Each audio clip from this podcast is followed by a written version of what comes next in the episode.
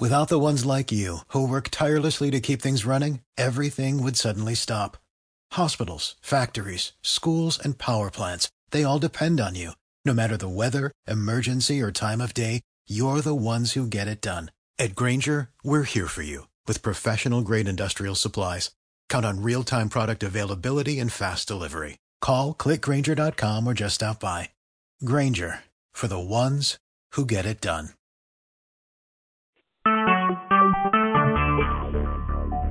Talk shoes. Recorded live.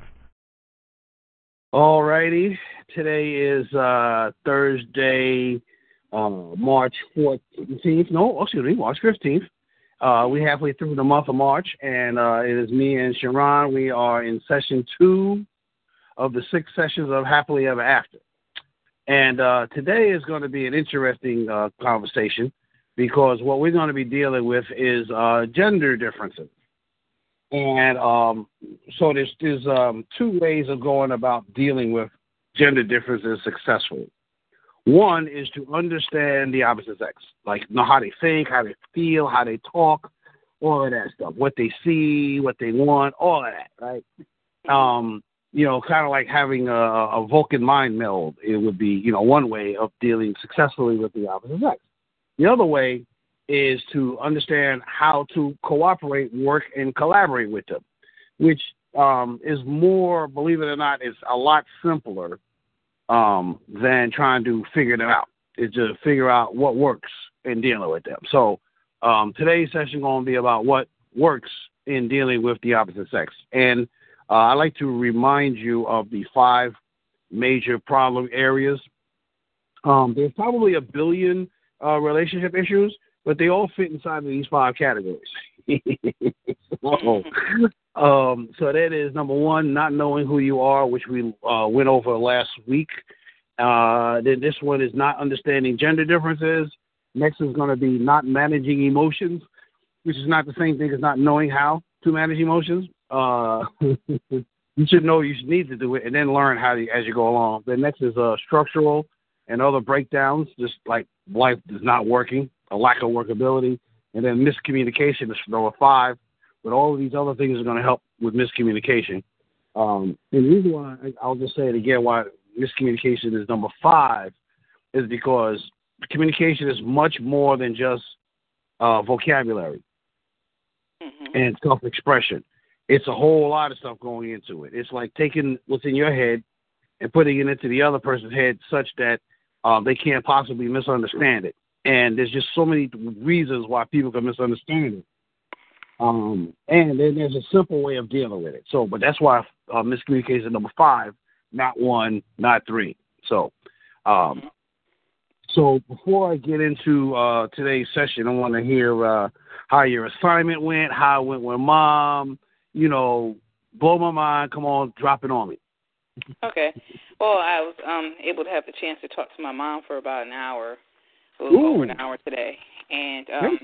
I went over my whole entire um, homework assignment, yes. and um, I just was letting her know, you know, what was going on, because she said, oh, my dad's not home, so we can really talk, have that one-on-one, that girl talk. So that worked out, and then my husband being at work, so yeah.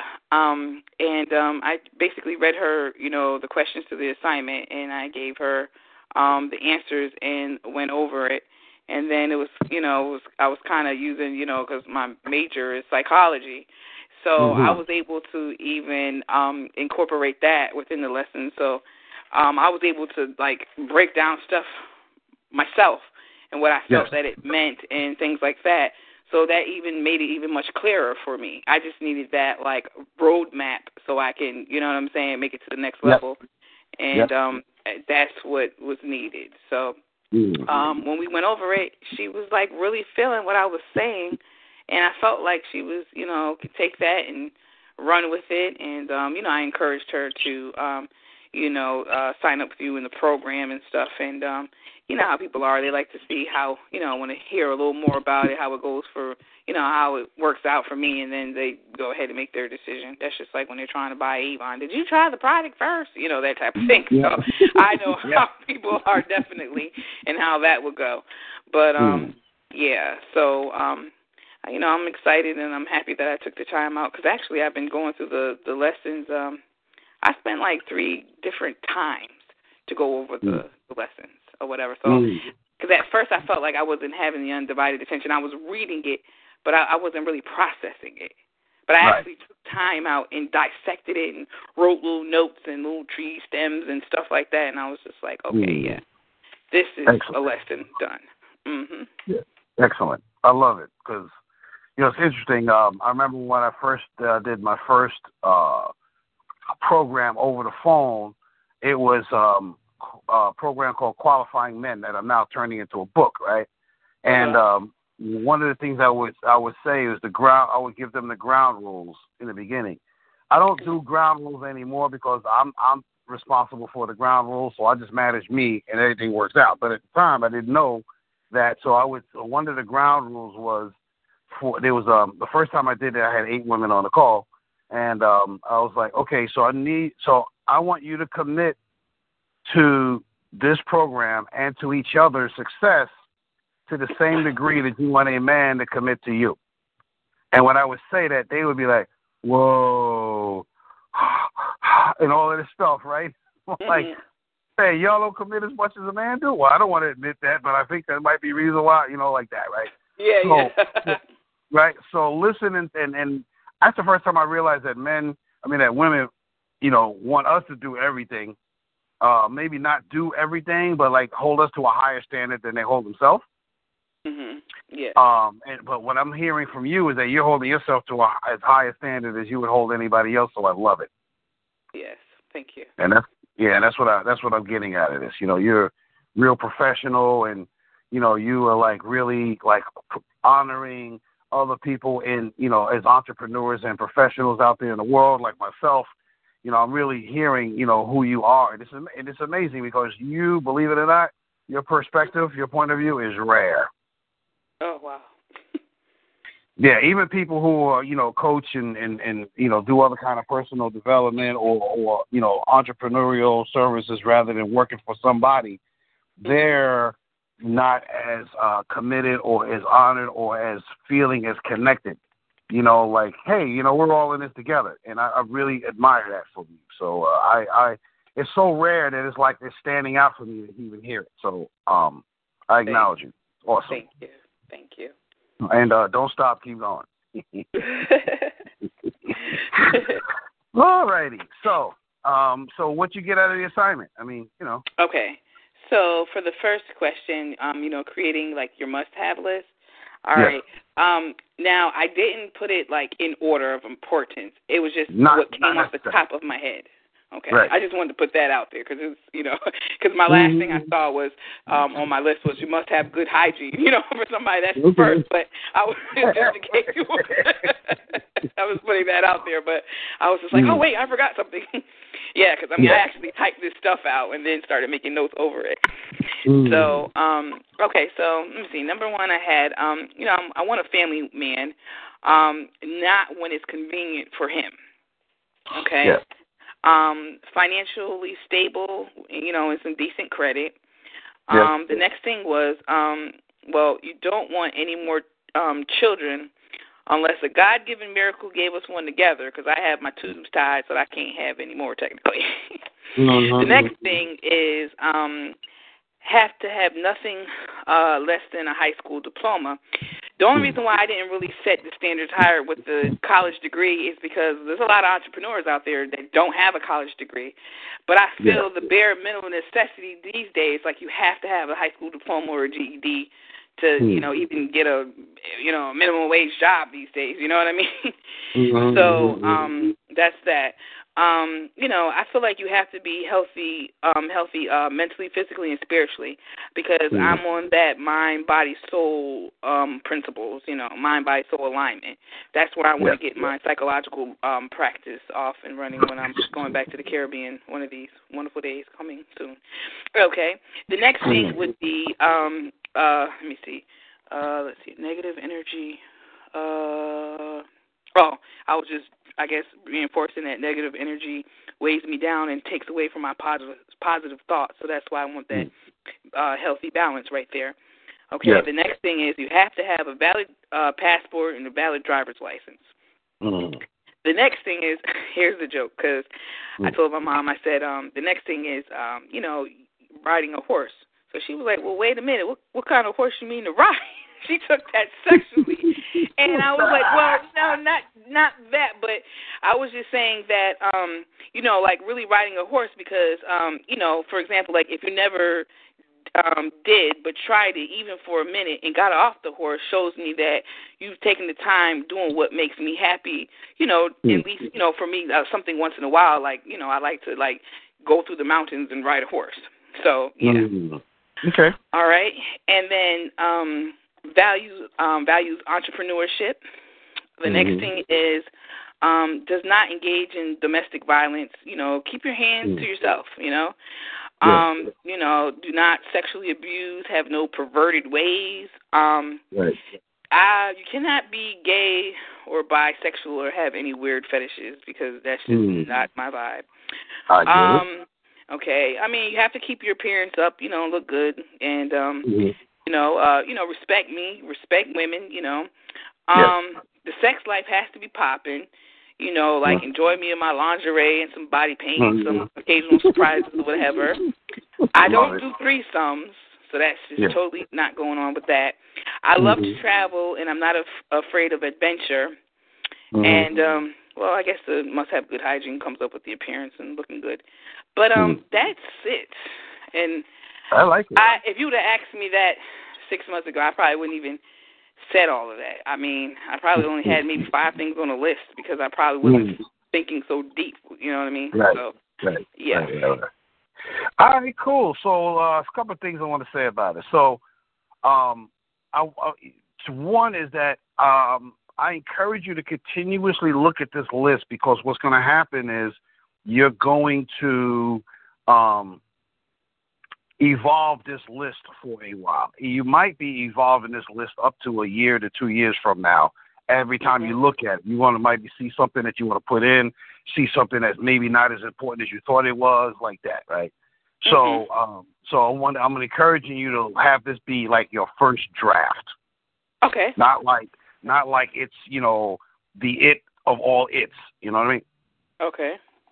All right, so that's the first thing. The second thing is, as I was listening to you, uh, I can hear that um, you have some, you say some things that could be on different lists. So let me tell you what I mean by that. Okay. So uh, over the years, I've noticed that women have a qualification checklist. Mm-hmm. They've got a red flag list. Mm. They've got a deal breaker list, okay. and then I I invented the must have list. And the reason why I invented the must have list is because of a friend of mine that I knew for many years, uh, and I'll tell you about it real quick. His name is Roberto. Uh, I knew Roberto.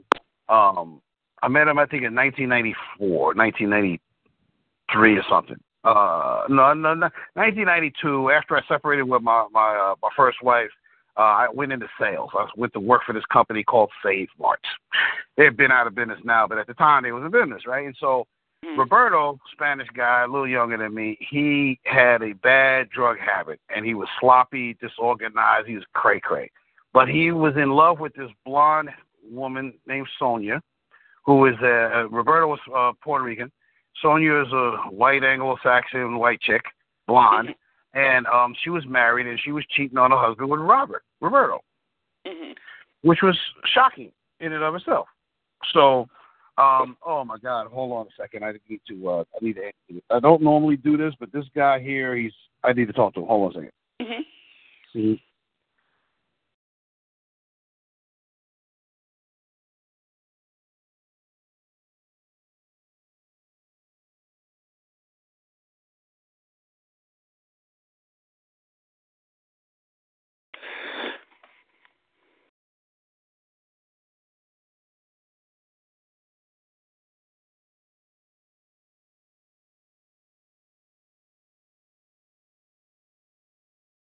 So, um, yeah, my guy, uh, I, had to, I had to talk to him. He's, he's in a bad state, and I talked to him this morning, and I'm like, why is he calling me now? Oh, no. Uh, but he's good shit. He's in good shit. Yeah, yeah, yeah, yeah. Um, anyhow, um, uh, yeah. So Roberto, uh, he had a cocaine habit, and when he would get paid, he'd be, he would take the next day off because he was too high, he couldn't recover from getting high the day the day, the day before. And so, but, but uh, because he was working with me and another guy, Howard, uh, we were uh, a tri- we was a, a trio, and you know we respected and took care of each other. So after um, I left Save Mart, he's kind of worked around there, and then I was selling cars. And the last time I ran into Roberto before he moved to North Carolina, mm-hmm. I was selling uh, I was selling Fords in Jersey City at a dealership, and he came in and asked me for some money, said he was giving me back, and I knew he wasn't going to be able to do that. So I gave him forty dollars. He never did give me the money back. But um, then I then I, um, I I ended up doing some personal development work in nineteen ninety-nine. I did um, the Landmark Forum and some other stuff. I ended up working for Landmark as an employee. Well, actually, one of the best things I ever did. But I was in the I was I was in the World Trade Center on an elevator when the plane hit the building in nine eleven. Oh my God! Oh my God! Yeah. Uh, so I'm one of the few people that actually was there and made it out. You know what I mean? So. Um, Anyhow, Roberto knew that I worked in Landmark. I worked in the World Trade Center. He called me for uh, at least a month every day to catch up on me, make sure I was okay. And then when I finally started talking to him, he called me every day to tell me to come down to North Carolina. And then I found out that he, um, one day we was uh, talking, and he uh, asked me, it was the end of, end of October, and he asked me, um, what am I doing? And I was on a Sunday. I said, uh, well, I just came from doing laundry. He said, what's what's the temperature like up there? It's about forty degrees. It's cold. I had a jacket on and put a hat on my or hoodie, whatever. He said, ask me what I'm doing. I said, um, what are you doing? He said, uh, I'm down. I'm, I'm in my backyard grilling, uh, barbecuing um, uh, rib eyes with my wife beater on and some shorts. I was like, what? Maybe I need to come down there after all. Well, what really inspired me to come down with that, he had a crack habit. And before he moved down there, he told his woman, Sonia, told him, listen, I love you to pieces, but I'm going to tell you something. You're going to have to make a choice. It's either me or crack, because I am not messing with you until you either give that up or not. And he actually gave up crack raw. Like, I could not believe, you know, what do they call it when you uh, you just uh, cold turkey? Okay. Uh-huh. He he cold turkey gave up crack because he loved her more than he loved getting high. Oh, wow. Exactly. So that's what made me come up with a must-have list, because you can have red flags and you can have deal breakers, but see, almost any of that could be overcome. That's what he taught me. Mm-hmm. Oh, so, wow. yeah. He didn't go to A A. He didn't go to N A. He didn't do none of that stuff. He just like, no, nah, man, I love her so much. I can't do without her. And I used to be jealous when we was working together how much he loved her. I used to tell him, damn, you love her so much. I want to love somebody like that, you know. Mm-hmm. And they're still together. He went. He moved to North Carolina. They bought a house. You know, he's super organized. Turns out that he's a he's a detail oriented, uh, you know, freak. Who oh. knew? He's super organized. He's super clean. His books, his math, math his money books is all straightened out and everything. I mean, this guy is like a micromanager. I didn't know this about him because he couldn't keep nothing straight. So right. The reason why I'm bringing this up is because, you know, those checklists, like the, the reason why I brought up the must-haves is because there were some things that I was discovering in relationships that people can overcome, but I still must have them anyhow. Right, so so so so for example, I need to be in a relation with somebody who um, they uh, do not withhold information. Like they talk. They don't. That don't mean they don't keep no secrets, because you know Christmas is coming. You know holidays. Or I don't want to surprise my man with something. Right? You keep right. secrets, but not like withhold communication. You can't let communication get in the way of a relationship. Because I've been in relations where communication was great, and I've been in relations where communication sucked, and I'm like, no, no, no, no. I know I can't do it. It just doesn't work. It's not even personal. So that's what made me come up with the. That's what made me come up with the must-have list. So, you know, I'm saying this on this. You don't got to do anything about this now, but you know, you listen to this six months or a year from now, and you want to review your list. you know, I'm putting this here, it's putting it out there so you can start looking at it, you know. Uh, the other real source of me coming up with the must-have list is I looked at the relationships that worked, what worked about them, the relationship that didn't work, what didn't work about them, and then I realized, oh, no, I need to have this kind of gasoline in the car, this kind of oil in the engine, you know, kind of like that's what the must-have list is. Mm-hmm. So I wanted to distinguish between checklist, red flag list, uh, deal-breaker list, and must-have list.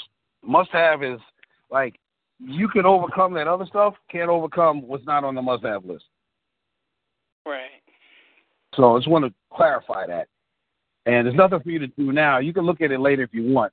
I suggest that you look at it every couple of months just so you can refine it better. Your mm-hmm. husband and you will teach each other how to make that list better just from living your life, you know? Right. So, all right. So that's that. Is that, was that clear? Yes, sir. Excellent. All right. So uh, you had two other things, right? And then, um, oh, the, the, the, the other stuff was extra credit, um, but yes. I put my all into, like, these first two questions that was on there. That was, like, the required questions. Yes. Um, it was, like, create the list of principles that um, feel most true to you and who you really are. Yes. I mean, I don't know if these are, like... See, I wasn't sure, like, what what was actually, like, the principles, but, I mean, like, it's uh, like saying, like, for example, I said, I'm, you know, I'm I'm creative, I'm loyal, I'm mm. a diverse person, I'm self-motivated, I'm considerate, mm. respectful, I'm genuine, because, I mean, I keep it real. I mean, I'm a hard worker, I'm fun, yep. sensual yep. and sexual, I'm spiritual, and mm. um, my mom was trying to help me get this word right, but she says maternalistic. She's like, I don't know if that's a word, but what I'm trying to say is, like, I'm like the mom that bakes the cupcakes and bakes the muffins and, you know, mm. make you a cake from scratch for your birthday and, you know, you know making the gingerbread house type of thing. Uh-huh. You know, you know what I hear? I hear love and service. Okay. Love that's what service. I hear. Yeah, you get a chance to say it your way because you're the one that's going to be living with it. And again, this this list here, you should write it down and keep it with you and be looking at it because you'll see it and make adjustments as you go along with it. You know what I mean? Mm-hmm.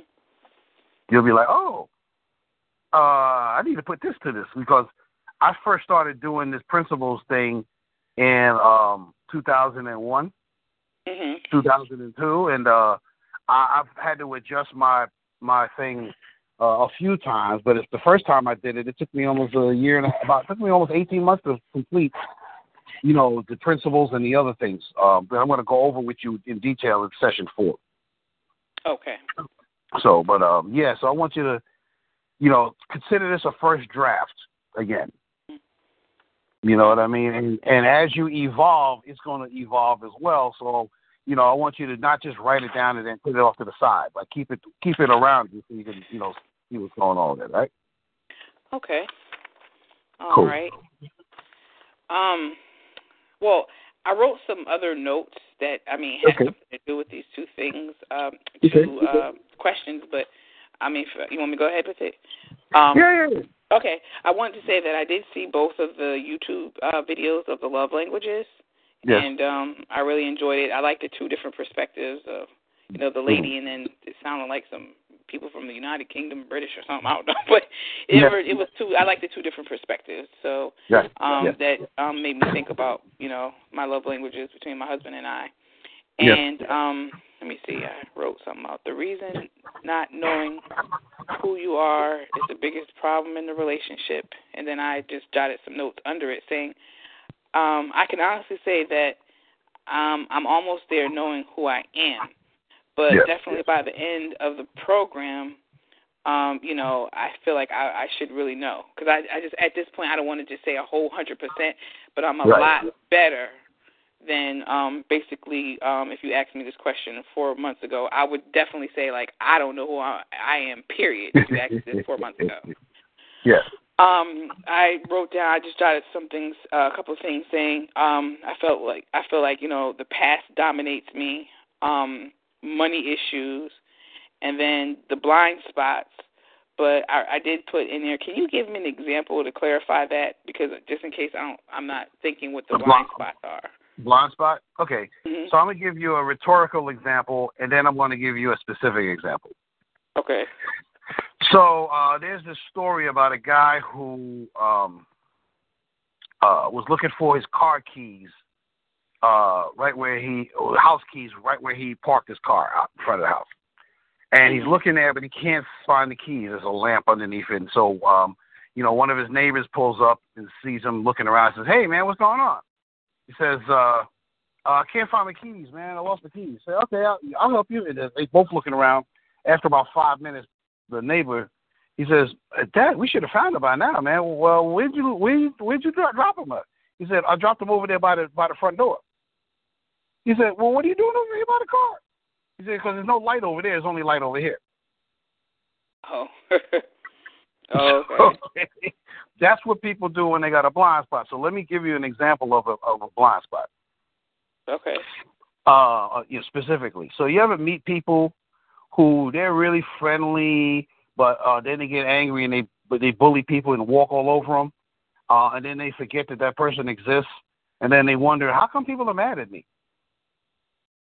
Oh, it sounds like my husband. Uh-huh. Uh-huh. See, he doesn't know that how he acts, how how how the way he acts affects other people. Mm-hmm. That's a blind spot.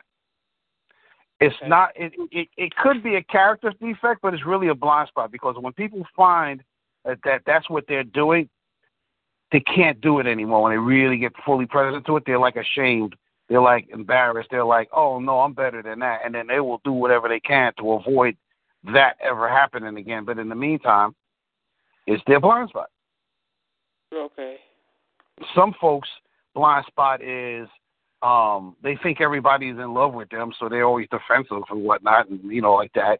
Uh, some mm-hmm. folks, uh, some folks have a blind spot called, uh, you know, I ain't taking no risks, never in no time, right? And so everything is a risk. They're always negative, and they can't see the positivity or anything because they can't see it.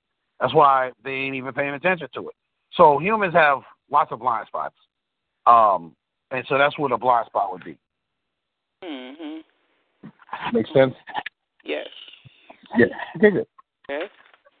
And then, yeah. um, let me see. Okay, on the back, I got, um, okay, so the love languages, I mean, I, I jotted down, mm. um, I guess whatever my love language is I can connect with, um, mm. acts of service, um, and then I was stuck between, like, time spent and words of affirmation, like which one I was like, it's probably a little bit of both, you know what I mean?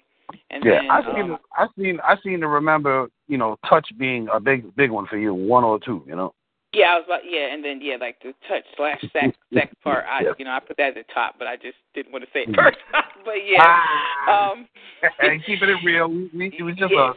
Okay, and then um, I, I I wrote, okay, so I put husband down, and, and then I said um, his communication um, is not corresponding with my communication. I don't want to say he cannot communicate. He just cannot communicate effectively. Mm-hmm. So I felt like my husband, he's all talk and no show. Mm. Got it. Well, he probably don't know that he's walking all over, stomping all over people. Um And uh, not and not knowing it, but I will tell you if if I'm just dropping this in there now in case you ever want to. I have a program that's longer than this, and it's just on communication called Communication for Relationships. Uh, it's it's ten sessions, not six. Okay. And uh, it's it's, it's seven ninety-nine, but I promise you, you'll be able to communicate. You both will be able to communicate with each other in ways that is impossible to misunderstand. Promise you. Okay. Um, but that's, you know, since we brought it up, I'm, I'm I'm bringing it up, but I'm not trying to sell you on it yet. I might do okay, that in yeah. session six. I might do that in session six, but not now, you know. Mm-hmm. Okay. All right. Okay, all so right. That's all the notes I basically have. So beautiful. I think I did some good homework. You did some excellent homework, my sister. Let me just say. Thank you. Know, Thank you. And, and, and the real value is that you look at, at your notes every once in a while. You look at your assignment once in a while. And see if you still feel the same way about it two weeks or two months from now than you do now, you know. Right. That's the real value. Because you'll grow. You'll see new stuff about yourself. You know? Mm-hmm. So. All right. So we're going into session two right now. You ready? Yep. All right. This is uh, not understanding gender differences. So why not understanding gender differences is such a huge problem for any type of relationship. And when I mean any type, I mean at work, I mean gay, lesbian, I mean all of it. So, so number one, there's a real difference between how men and women see the world, and if that's ignored, you'll be blindsided by those differences. You'll wonder where the mix-ups in your communication came from, why people don't think the way you do, and a thousand other issues. That's number one. Mm-hmm. Uh, number two, most people have both masculine and feminine aspects to their personality, and understanding both aspects allows us to connect with others more completely. Because then we can see who they are and see, uh, see us and them, vice versa. Uh, number three, not knowing the differences prevents us from knowing ourselves. We learn who we are in many ways by understanding others in comparison. It's not that you compare yourself to others. It's more like others help us define who we really are by showing us continuously what's not us. Does that make sense? Yeah. Can you just read that one more time? I just want to make sure I got that, though. Yes. Yeah, yeah. Not understanding the differences between gender prevents us from knowing ourselves.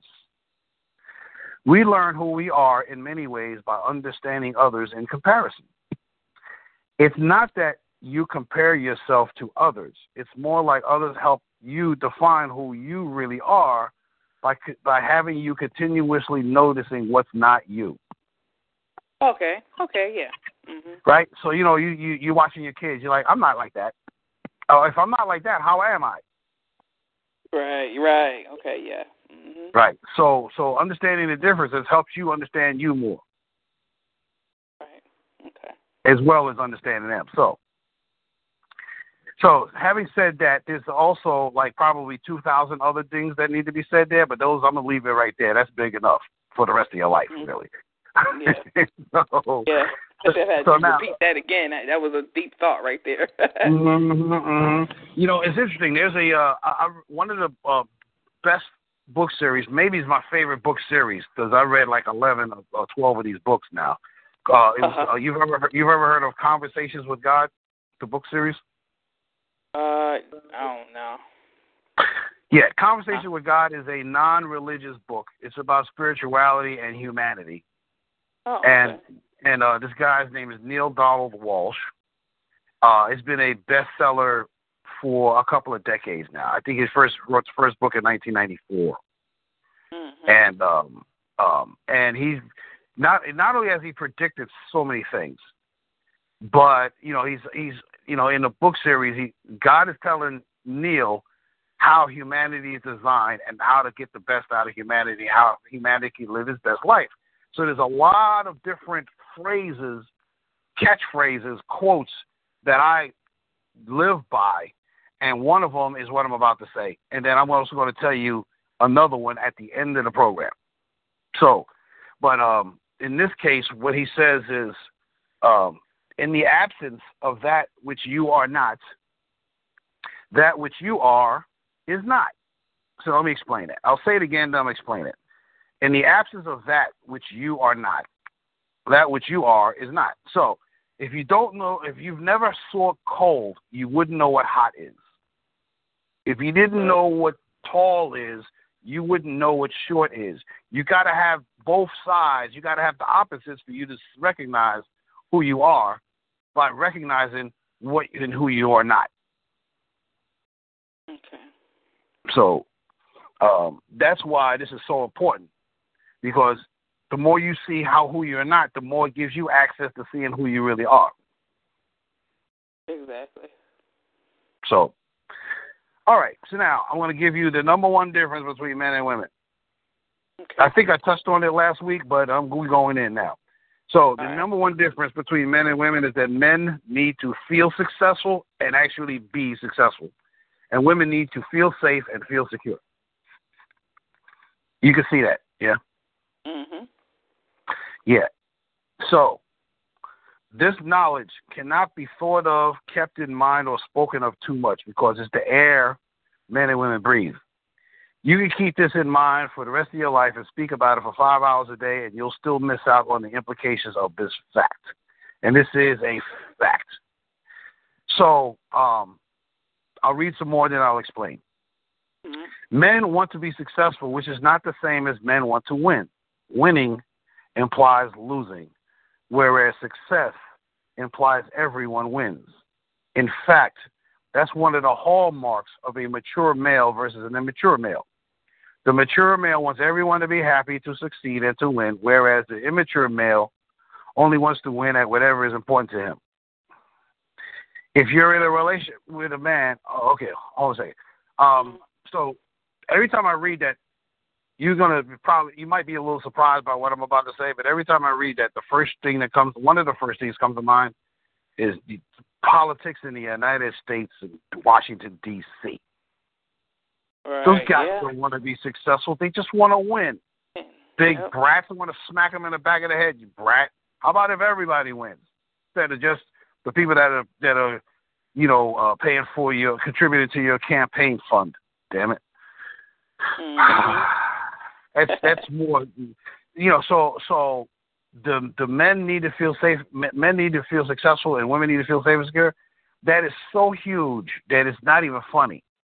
It's like it's a it's a planetary issue that's big enough to make us extinct as a species. Is that much of a problem, and is that impactful? Mm-hmm. And one of the things is that women see a man who wants to be successful. And they want him to be successful, but they don't know that they really want him to be successful. They want him to take care of her. But he can only take care of you if he's successful. Because if he's not successful enough, you won't feel safe and secure, because you won't know, you'll think that he can't take care of you. Mm-hmm. And so when a man puts the focus on being successful, then he's looked upon as being uh, egotistical by women, because women don't have the need to be successful, not the same way we do. Like, right. It's the air we breathe. We cannot feel safe or secure unless we know we can get stuff done. Because mm-hmm. nobody's going to do it for us. Exactly. We're expected. We expected to be the one, right? So, um, ain't no woman, hardly, hardly any woman gonna take care of a guy unless she knows he's so successful that can take care of him so, take care of himself and her so much.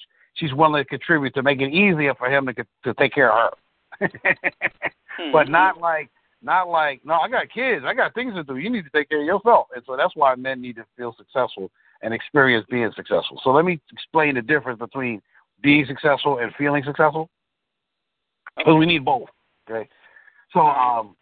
So, for uh, to, to to experience being successful, let's use football as an example. Guy scores a touchdown. That he just did was successful. Mm-hmm. That was the experience of being successful. You you scored a winning touchdown for the Super Bowl, and your team wins the Super Bowl, the national, the the, the N F L championship, the best team in the N F L. And you were the guy that won, scored the last the points to make it happen. This, you, you're never going to feel unsuccessful ever again. You can't. It's too tangible. You right? Mm-hmm. Makes sense, right? Mm-hmm.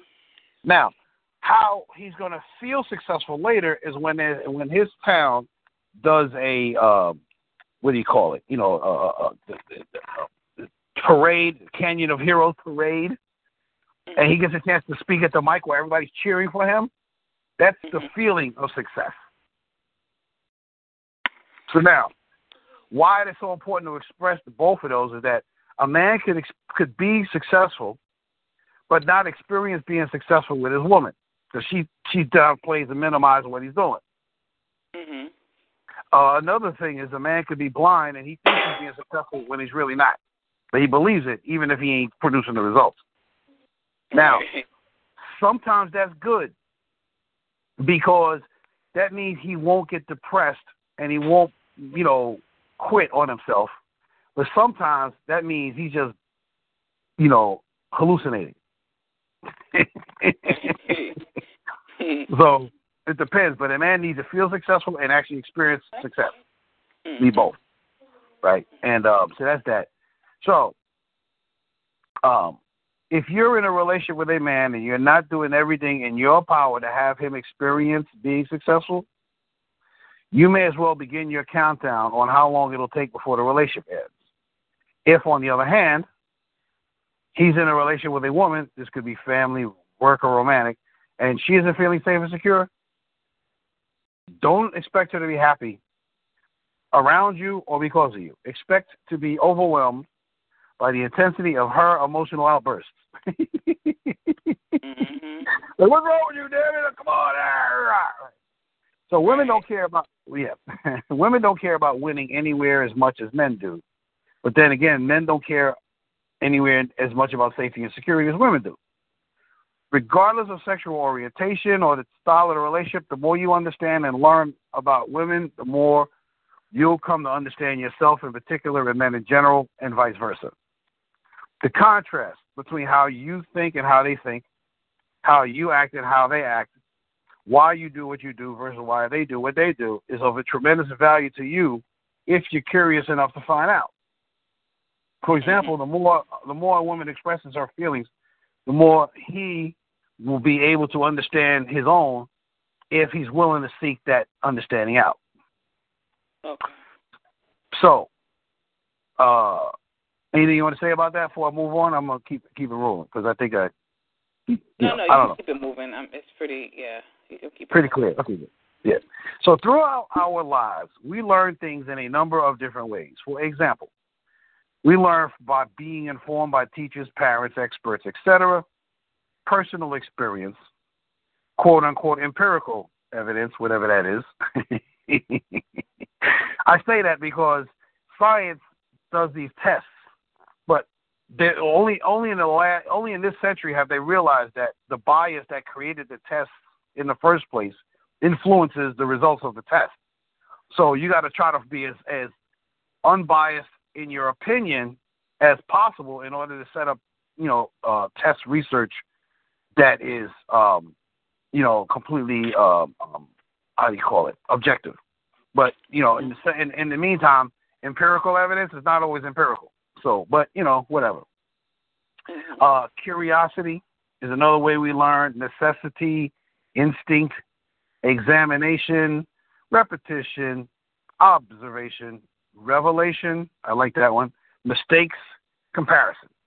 As you can see, there are plenty of vehicles that can and will teach you, teach humans that are effective. But when it comes to gender differences, the biggest learning vehicles are the following: comparison, observation, curiosity. So I'll go into them real quick, but you, you pretty much know what they are. It's just how you apply them. Right. So one of the One of the top benefits of understanding gender differences is how it helps you to understand yourself in comparison to, which I went over before. Um, yeah, if you if you don't remain open-minded to the possibility that you can become a better human being by understanding others, you'll miss out on the education and personal development that, that comparison can do for you. Right. Observation. Uh. Oh, I'm about to say this statement again. So there's a saying I learned from Neil Donald Walsh: in the absence of that which you are not, that which you are is not. All, all of our choices are a reflection of what represents who we are and what we want versus not who we are and what we don't want. It's in the choices we make that we define who we are. Um, and then curiosity. So curiosity is an in, you you don't actually have to work hard to be curious. You just got to stop working hard to stop being curious. Okay. We're naturally curious um, because our brains are answer-seeking devices. So we're wondering, wondering around what's going on, and you have to stop being curious or ignore your curiosity because you assume something. Mm-hmm. Right, so so if you could take on giving yourself permission to be curious rather than letting impatience or anger or upset or fear or distractions keep you from being curious, you will be amazed at how much you, you learn. But you got to give yourself permission to keep yourself from blocking your own curiosity. Every creature on the, on the planet is curious. It's a part of being a creature on this planet. I can't speak for any other planet. Right. But I can speak for Earth. Mosquitoes, butterflies, sharks, bats, everything is curious because we're like, what's that? You know? Mm-hmm. do, do you have any pets? No, no pets. Okay. All right. But, you know, you, it, uh, the reason I'm bringing this up is because if you see a dog, dogs are almost permanently curious. Mm-hmm. You, you, you notice that, right? Let let oh yeah let yeah let dogs remind you to be curious if you need some kind of a reminder. Okay. Mm-hmm. So, all right. So um, so that's the that's the end of session uh, of the first part of the session, which is what's the problem and why it's a problem. So now we're going to talk about how to actually uh, deal with um, gender differences and how to work with your partner. You ready? Mm-hmm. So what you need to understand is the nature of relationships and how to use them. Relationships have a particular nature. In fact, relationships have a particular design. Okay. And when I tell the design, people are like, oh, yeah, I guess it is. I never thought of it like that, but, yeah, it obviously is. So relationships are three-dimensional. It's a three-dimensional design to relationships. There's you, your partner, and then there's the space in between called a relationship.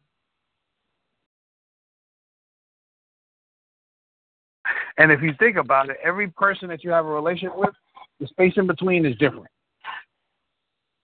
Wait, because I said, and and the um, every person that you have a relationship with, even if it's like very minor or superficial or in the, or in the moment. You, you have you cannot have the same relationship with any other person. It's always going to be completely unique. Okay, yeah. Yeah, it's going it's going to be templated because, you know, the relationship is three-dimensional, but the three parts is always going to be uniquely so. Like you, like uh, how many kids you got? I forgot. Five. Okay, got it. Five kids. Okay, so you have a different relationship with each one of those five, right? Yeah.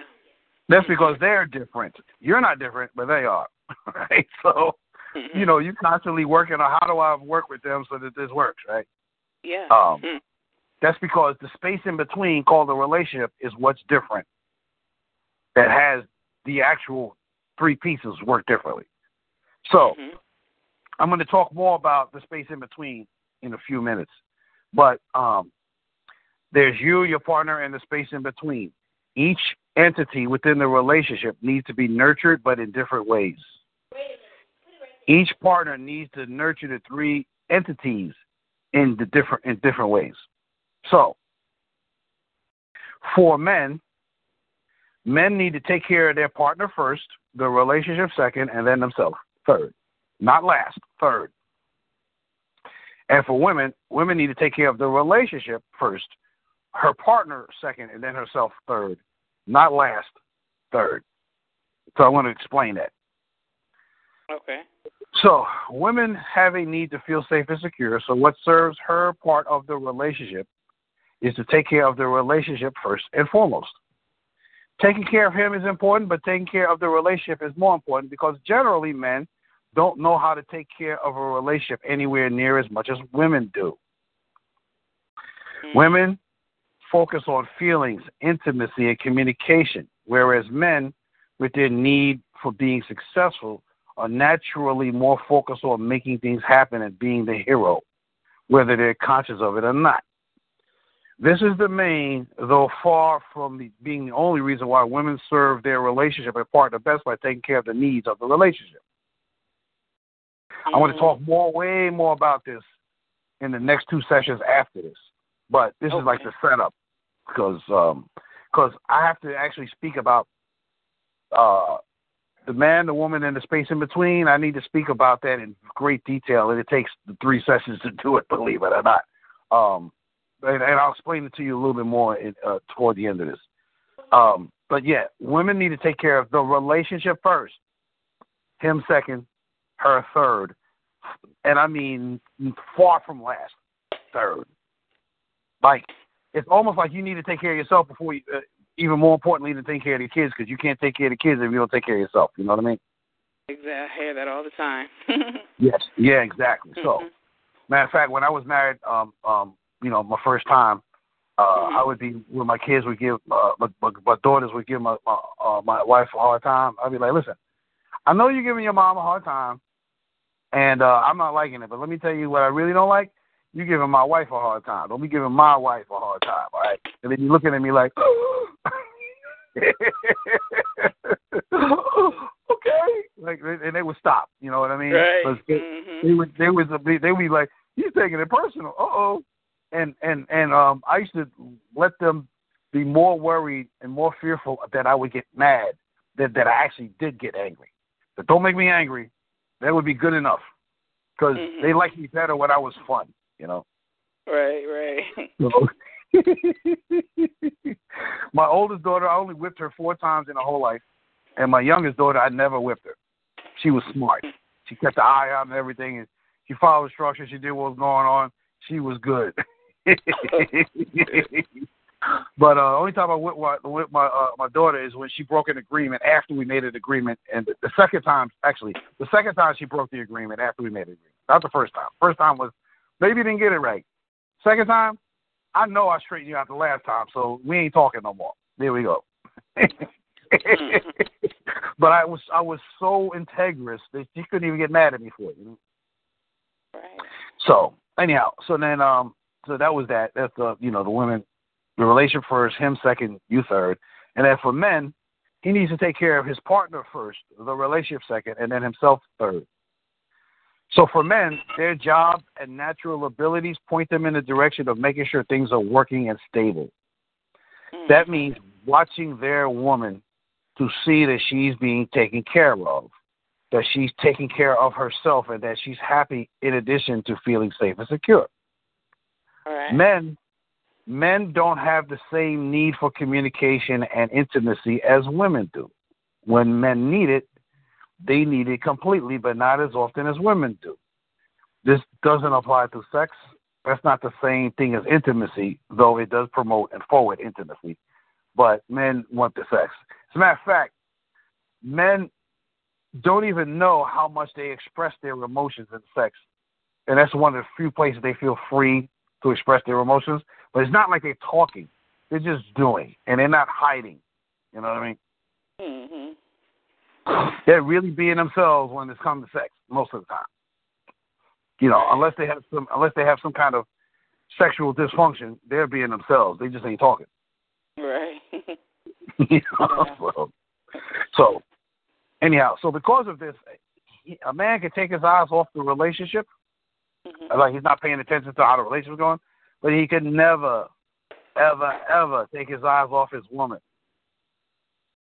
Oh. The, okay. The moment she realizes this, she'll feel hurt, unimportant, and scared because she knows he's not watching out for what could go wrong. That means he's not on duty. That means he can't possibly keep her feeling, or in actuality, safe and secure. That doesn't work. Mm-hmm. He needs to take care of her first, do the best he can in contributing to the relationship, and then take care of himself. Men can take care of their needs in their sleep, so it's no big deal for them to leave themselves last because they'll never ignore themselves completely. We don't know how to do that. we, just, mm-hmm. we don't know how. It's like, what do you mean? I, no, I'm good. I'm good. I really am, really. really. Mm-hmm. um, so, so now, the areas of responsibility within romantic relationships. So there's you, there's your partner, then there's a space in between, right? So here's the area parts of the here's the areas. of responsibility you need to take care of yourself. Okay. Uh, and, and this is for both for men and women, but you got this is the things you got to handle yourself, which is mm-hmm. your health, your health, your finances, your physicality. So you can be healthy, but like can't move around because you're like you know out of shape. Um, mm-hmm. So you need to take care of that. You need to take care of your mental state, your emotional state, your spiritual connection, and anything that's like mechanical. You know, like if your your phone ain't working. You know, he may be able to fix your phone or do something, but it's, it's your phone. You know, handle your phone. You know what I mean? Like, stuff like that, your clothing, you know, the the physical, mechanical things of life. you may have make you make you excuse me you may make an agreement with him that if you need help, he'll help you, but you're still responsible because he ain't watching your clothes to see if your clothes are fit. You know what I mean? Mm-hmm. He ain't watching to see if your watch or your phone or your car's working until you tell him it ain't. Right. But you need to say something about it. You need to put that in there. So, mm-hmm. so, so that's the areas you need to take care of, of, of on your own. That's your job. So next, your partner. You taking care of your partner. These are the areas you need to take care of your partner. Like, you both need to take care of each other in these areas. So, um, let me read it how I say it. These are the areas to take full responsibility for. What's listed below impacts your partner's feelings and the relationship's quality of intimacy, love, and trust. In addition, you're responsible for the impact your ways of being, speaking, and having and acting, excuse me, have on your partner. Whether it's good or bad, assume that you have something to do with however they're feeling, being, and acting in the moment. So there's five areas that you need to be responsible for how how you're dealing with your partner. It's romance. Yeah, and this is big because women think that men are supposed to be uh, the ones creating the romance. When y'all don't realize y'all been the one creating the romance the whole time. He's just been reacting to you with romance. You give him the shiny-eyed look, and he's like, "Whoa!" So for us, romance is, is, is a combination of celebrating your love for us, Uh, and uh, acknowledging you for acknowledging us is appreciation. Mm-hmm. And so, but we, if you don't give us nothing to appreciate, we, we go back to work because that's what we do. Hell yeah, hell yeah. you, okay. you, don't give us, you don't give us something to get excited about, we're going to keep working until you find something ex- exciting about us. We, that's what we do. Most mm-hmm. guys are not thinking romance. We're thinking, you need us to be a hero, or you, we will need to make you happy. So we try to go make more money, or we try to do this, or try to do that. But right. we don't think romance, because we're like, romance? What's that? That's, I, man, we need more money, or whatever, right? Mm-hmm. so, so we go to practicality. So if you don't give us something to get excited about, then, then we just go back to work to see if we could perform better. Mm-hmm. Y'all inspire us to be romantic, but it starts with y'all, believe it or not. Y'all don't believe that, don't see it. You just think, oh, he likes me. He's being romantic. No, you're the reason why he's being romantic. mm-hmm. Okay. Okay? So, important. So, romance, social circles, being a part of, accepting their, you know, all of theirs, participating in, you know, his social circle and him with yours. Blending your lives together, blending your social circles together. Make sense? Mm-hmm. Right. You wanna, you don't want to make him feel like he got to keep you from his friends and so and and and, and work and that stuff, and uh, um, you know, and vice versa. It, it it just makes the relationship that much better. And then also financially, you want to support your partner and be responsible for finances. Uh, uh, home life, like what's it like living at home? You know, I use the term domicile, but it's, you know, it's it's a word for the entire life, the entire home life, everything about it. And then communication. You're responsible for, you know, how your communication works with him, him with you, and, you know, you're looking at how what you're doing affects them. Okay. So um, that's what all of these is. How is romance affecting him? What are you doing about it? How is the finances affecting him? What are you doing about it? That's one of your areas of expertise because you're an accountant. Go on with your bad self. Right. Can, let me ask you a question about that, though. Um, is it going to be, like, later on the lesson um, that, like, um, we'll get into, like, um, for example, if the woman, um, you know, makes more than the man, okay, and um I can, you know, and let's just say I even made five dollars less than his entire salary. I can do more with what I've made and could be even make less than him and, and, and make mountains move as opposed to him just taking his whole entire paycheck, even though it's not much, and not, not making a contribution anymore. Cause just because you feel that it's not enough, you're just going to give up and just drink it all away, yeah. smoke it all away, and just...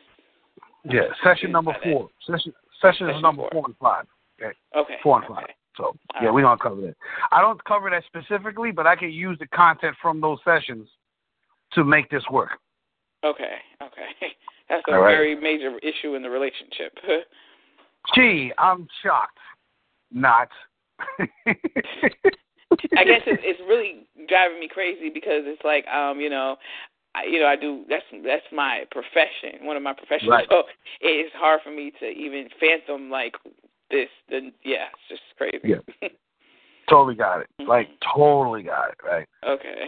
So, um, so what I'm going to say about that is, um, uh, uh, you ever heard of the eighty twenty rule, the eighty twenty principle? No. You should write that down and look it up. I'm not going to talk to you about it. Bring it to the next call. Okay. The eighty twenty principle. It's otherwise known as Pareto's principle. Um, what's what's cool? Pareto?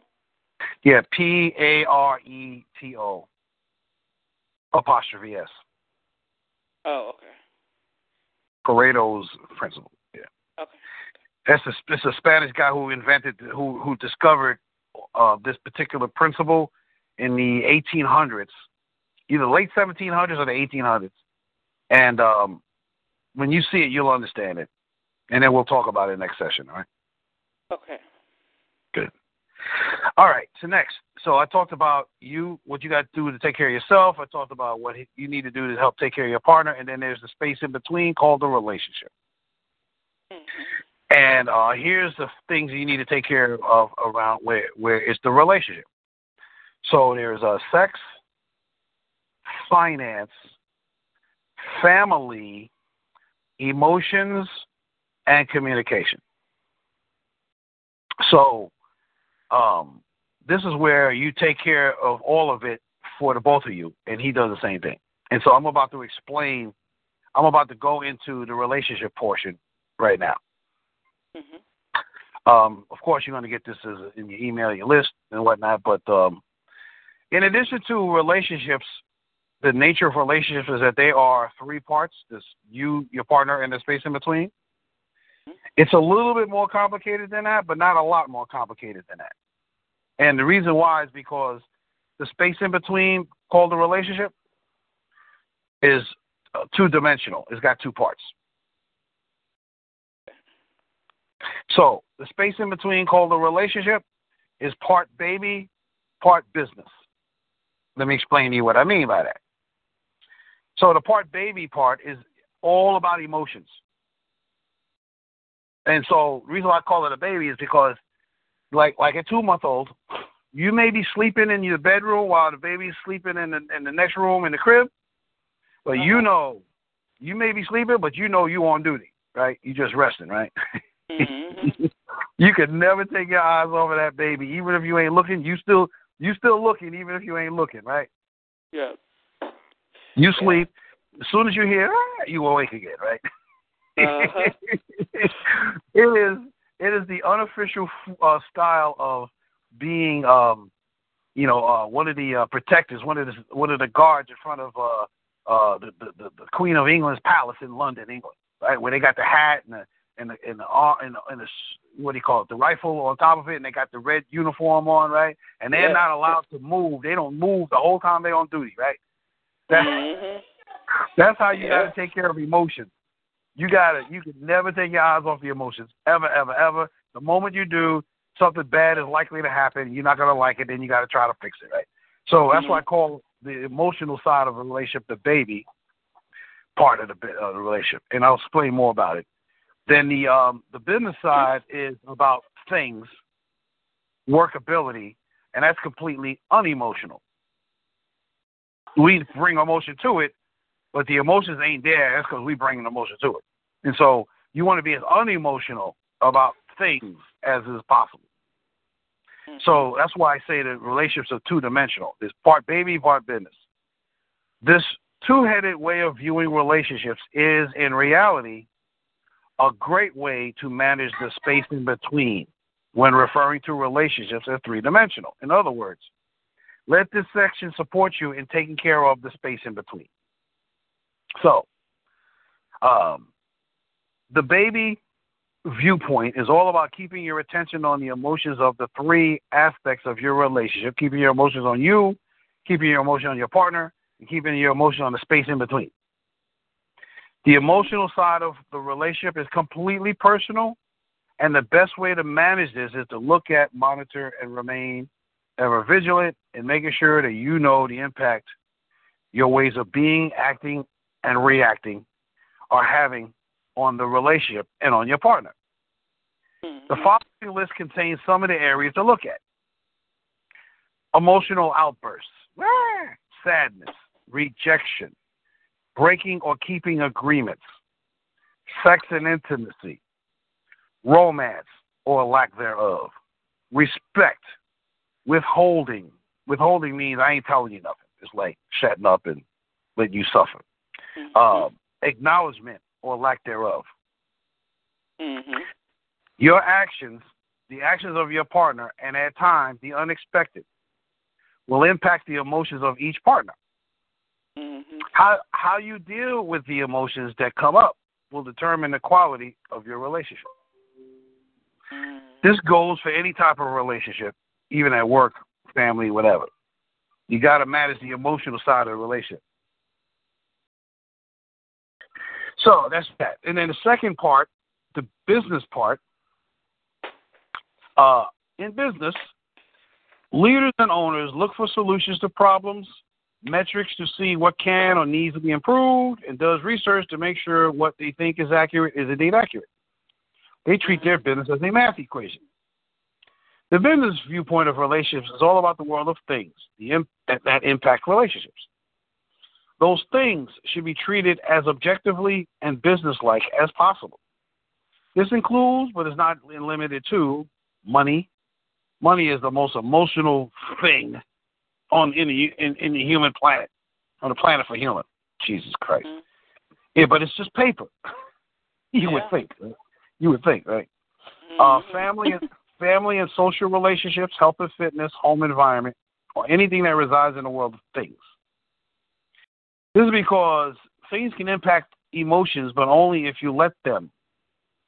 By looking at what can be dealt with unemotionally, you'll free up your mind to see clearly what needs to be handled and then just go handle them. Like a business that, who needs more sales, look at the functionality of your relationships without emotions, and you'll be more productive and happier in the long run. Why? Because feelings are terrific servants, but terrible masters.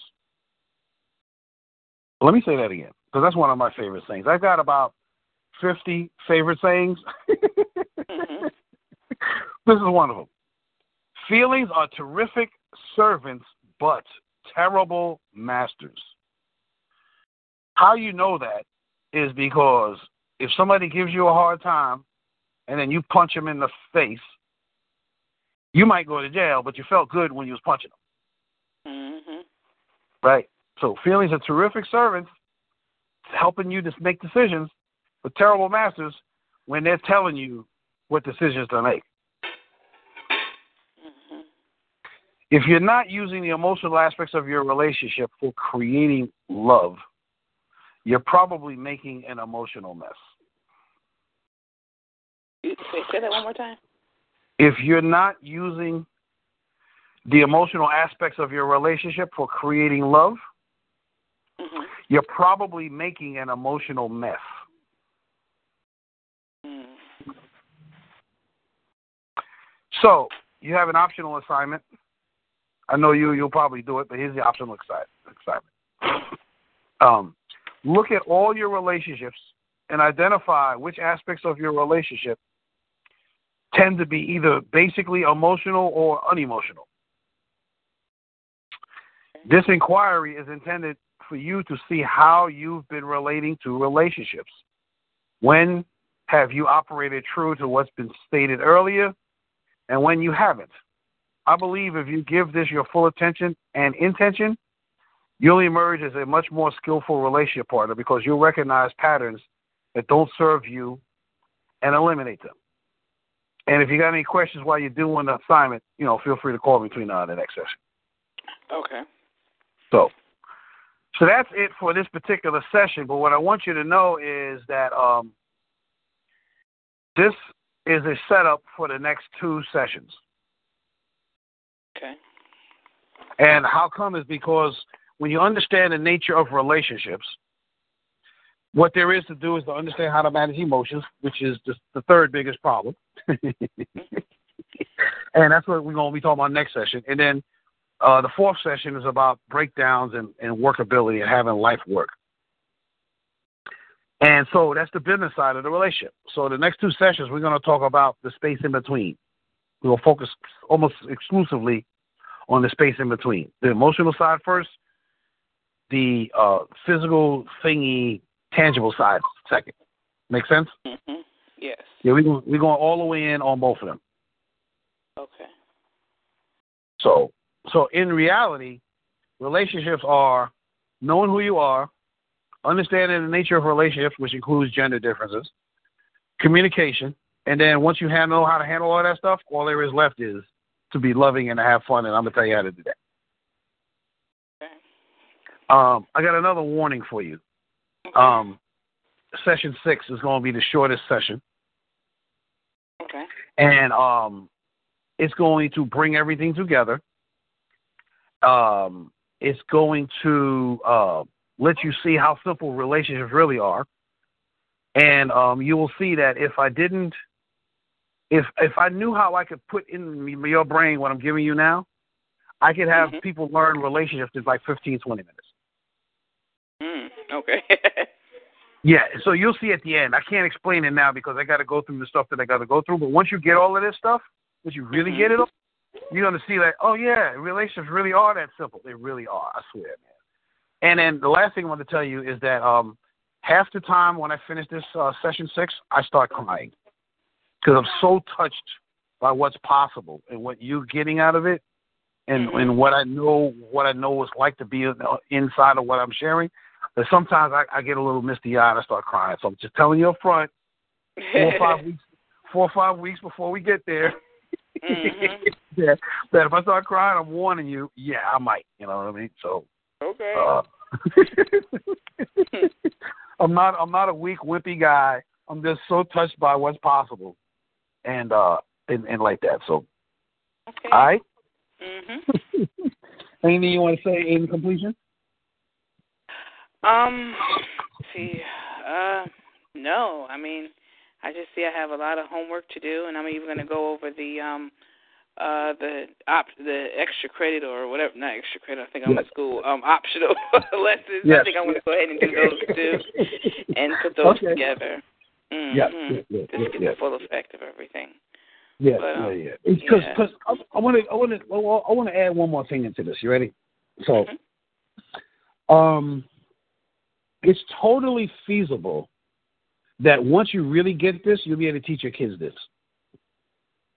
Okay. The reason why I'm saying this is because um, parents that know how to be happy in a relationship for fifty years don't know how to teach their kids this. There's nobody teaching this stuff. Yeah. So, you know, having the recordings there, having the notes there, you know, you could. I'm not gonna. I'm not gonna get mad at you if you use this to teach your kids later down the road. You know. Yeah, mm. there might be some things you might want to have an editor edit it so you can keep the sex parts out. You know what I mean? Yeah. Maybe I don't know. Depends on how close your relationship with your kids are. You know. But yeah, it ain't because it ain't like they don't know mom and dad have sex once in a while. You know what I'm saying? Um, right, right. The seventeen but, and eighteen year old. I mean, the seventeen and nineteen year old can have these lessons. Yeah, yeah, yeah, yeah, yeah. Not before, not before, like, you know, high school seniors. You know what I mean? So uh, yeah, yeah. Before they, before they let them let them experiment, make their mistakes, and learn so that they could hear you better later on. Because a lot of times, you tell somebody before they have an experience, they have a hard time hearing you. But if you tell them after they have an experience, they be like, "Oh God, I can really hear it better." You know. Mhm. So. Yep. So uh, so that's all I got, and um, it's a pleasure. Actually, this session went quicker than I thought because there's a lot of stuff we covered in here, but uh, you know, you, you're listening is so good, I ain't need to explain a whole lot. I mean, I explained, but not more than I needed to, you know, so. Yeah, yeah. Thanks. Okay. I, I acknowledge you. So we're going to be dealing with the uh, the money part, probably more session four and five than session three, but yeah, it's going to, it's emotional, so it'll come up. Okay. I'm sure. Okay, so. And I think I need to, like, write down a little list of what what is, like, not just irritating me in a relationship, but what I feel needs to be fixed or adjusted or whatever yep. the right terms are for that. So I can yep. strengthen those areas within yep. the relationship so I can have a better, some more clarity and a peace of mind. Yep. Mm-hmm. Totally, totally got it. So. But I'm I'm already growing just from we're at, what, lesson two, you know, yeah. and um, that even that long talk we had the first time. So all yeah. of that, it's making a big difference because by yeah. now I think I would have really went haywire.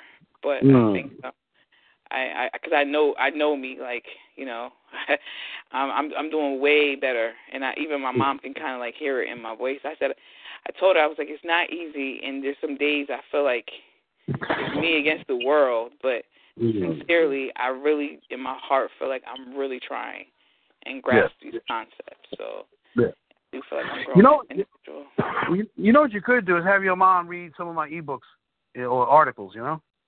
Mhm. So you know, and your sister. Yeah, definitely.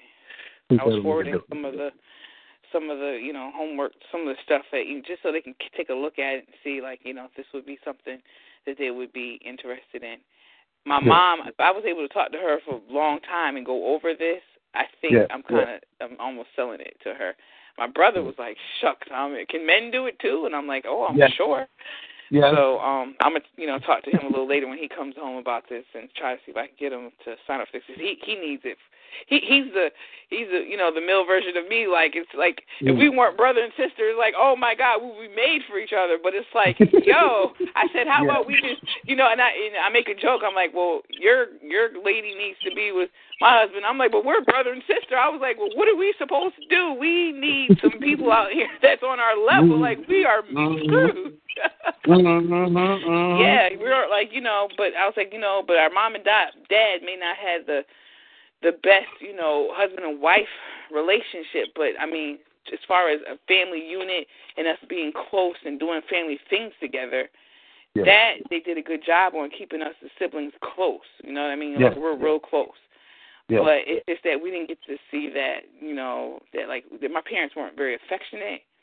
Mm-hmm. And, um, you know, and there was a lot of, you know, domestic violence and stuff and mm-hmm. a lot of verbal and mental abuse. So mm-hmm. that's where, you know, we're trying to heal from that instead of keep having this a cycle, like repeating itself or whatever.